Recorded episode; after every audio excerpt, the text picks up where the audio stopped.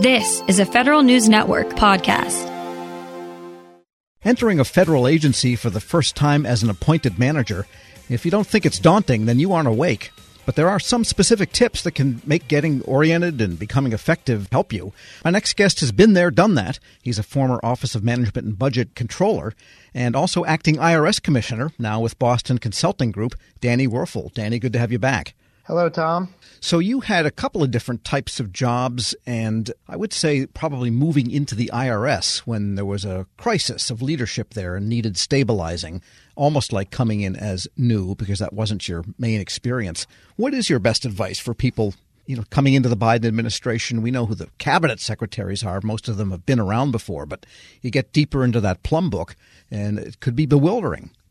Yeah, I have this memory I think I was asked and agreed to go to the IRS on, let's say, a Wednesday, and I wasn't going to show up till the following Tuesday. So I had a weekend to get ready. And I have this memory of sitting in my dining room surrounded by binders and congressional reports all about the IRS. And I studied like I was taking an exam. And I learned the organization, I learned the acronyms, one of my main goals was to go in there and demonstrate to the workforce immediately that I understood the basics. I wanted to limit the number of dumb questions that I asked that I could control. So that tip number one is there's nothing wrong with studying and being prepared and really having a good sense of what the organization structure is, its mission, its budget, its workforce, its regions. I went in and studied as hard as I could. Yeah, so you want to come in with a little street cred, in other words. Yes, so that if an acronym is used or there's a, a, conversation about a particular part of the organization, you have some familiarity. And I think the organization respects that you've studied them and and, and it's interesting. I mean, it's actually inspiring to learn about the organization that you're going to be involved in, its history, its mission, its purpose. In reading through all of these materials, it's motivating and that's part of the journey that you should enjoy in your public service. And I imagine one of the learnings that most people have coming in is that the career staff for the most part has a lot of pride in what they do. Nothing more important that I would tell someone going in as a political appointee than the lesson is to embrace the civil servants that are there. They are there to serve the mission of the organization. They are there to help you in your leadership and help you set and achieve your priorities. And if you isolate yourself in any way from the civil servant leaders and civil servant workforce, you are in for a much tougher journey. And I think your success will be in doubt. Whereas if you embrace the civil servants, put them on your leadership team, rely on them, and trust in them, then you've increased your likelihood of success a hundredfold. And we've got this 100 day orientation. I guess it goes back to the Franklin D. Roosevelt administration. And even the BCG, your own company's advice, talks about how agency heads can make the first 100 days count. But is that kind of an artificial barrier to maybe more thoughtful approaches that if you took 200 days, you might maybe get a deeper and more thorough type of uh, setup going? Yeah, exactly. I mean, there is there is nothing magic about day 99 versus day 101, as you point out. The concept, I think, is to understand that in the early stage of your arrival, there are certain things that you should be doing and focusing to make sure that you're off to a strong start with good momentum, that you're establishing behaviors that you want in your leadership office that are going to lead to your success. And you don't want to waste those days. You want to get to work right away. So in getting ready for the 100 days, as I mentioned with me with my binders at the dining room table, it's like prep, value the time that you have right before you arrive. But then once you arrive, I think there's a lot of lessons to be learned of things that you can do in those first days, whether it's 100 days or 150 days or 50 days, that can have really high return in terms of A, setting priorities, developing relationships with key people, reaching out to key stakeholders in and around your organization, talking to people, listening, which is really important and an underappreciated leadership skill, doing a lot of listening that's going to set the tone for your journey. And that's the point of the 100 days. It's don't waste really critical time and certain things that can have high impact in those early days. We're speaking with Danny Werfel, Managing Director at the Boston Consulting Group. And just out of curiosity, and I cite the IRS again because it has a highly unionized, a large percentage of the workforce is in the National Treasury Employees Union. How much do you deal with those employees as union members versus dealing with them as employees? Can you use the union not to be so much an impediment or a barrier between you and those employees, but somehow use it to get closer to them?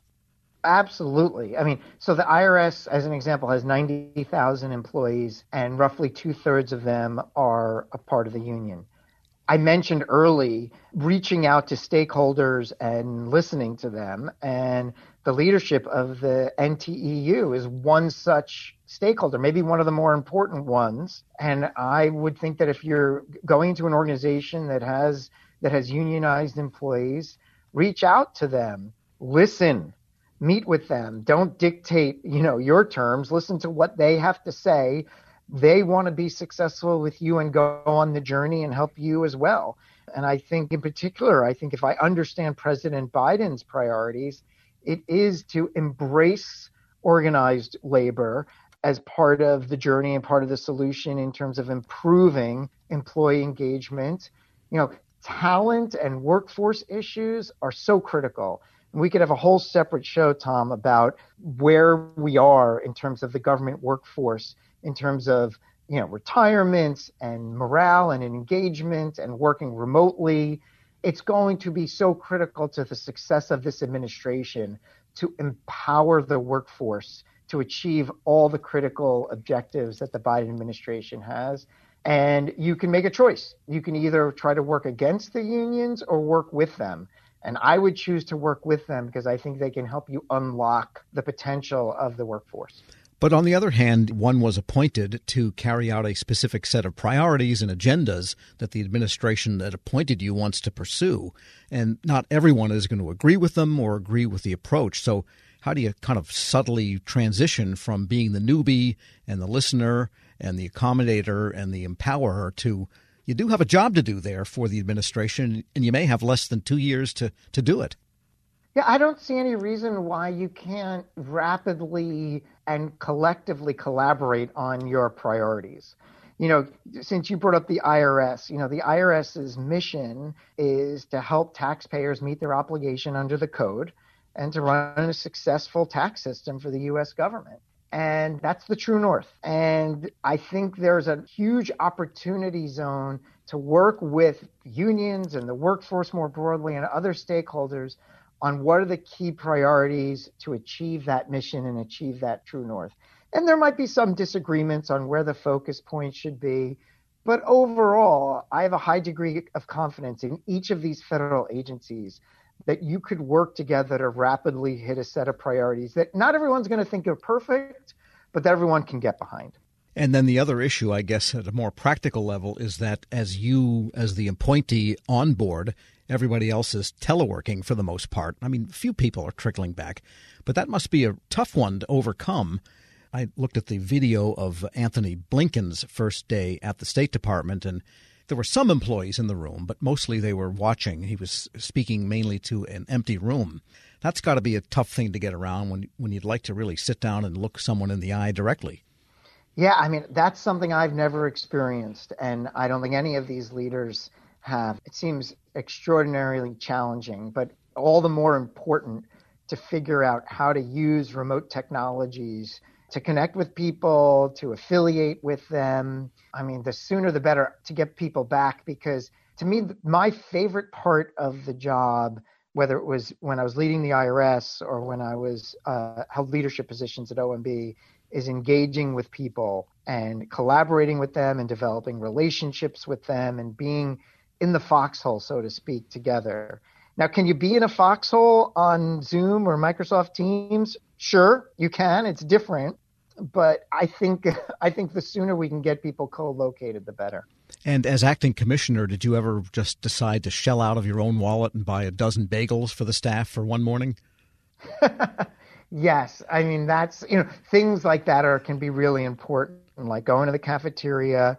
We can't do that now, but going to the cafeteria, sitting down at a table, talking to people, It's, it's funny you, that you mentioned bagels. I once put a lunch together at OMB, you know, to give back and to do an affiliation thing, and I brought bagels, and I got a lot of heat for that. Bagels aren't lunch, I was told. So that was a big lesson that I learned. So here's another lesson for incoming administration officials.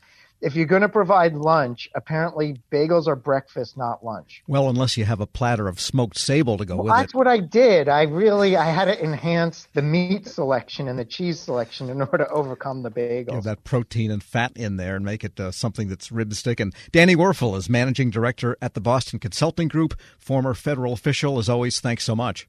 Thank you, Tom. We'll post this interview along with a link to more advice at federalnewsnetwork.com slash Federal Drive. Subscribe to the Federal Drive at Podcast One or wherever you get your shows. When you think about something that brings out the best in us, it usually involves helping someone else. By donating plasma at a Grifols Center, you can help save millions of lives and show your good side to the world. You'll join thousands of people who donate safely each week, so patients get the plasma derived medicines they rely on and you'll be rewarded up to $1,000 your first month. Learn more at grifolsplasma.com. This episode is brought to you by Zelle. Whenever you're sending money through an app or online, it's important to do it safely.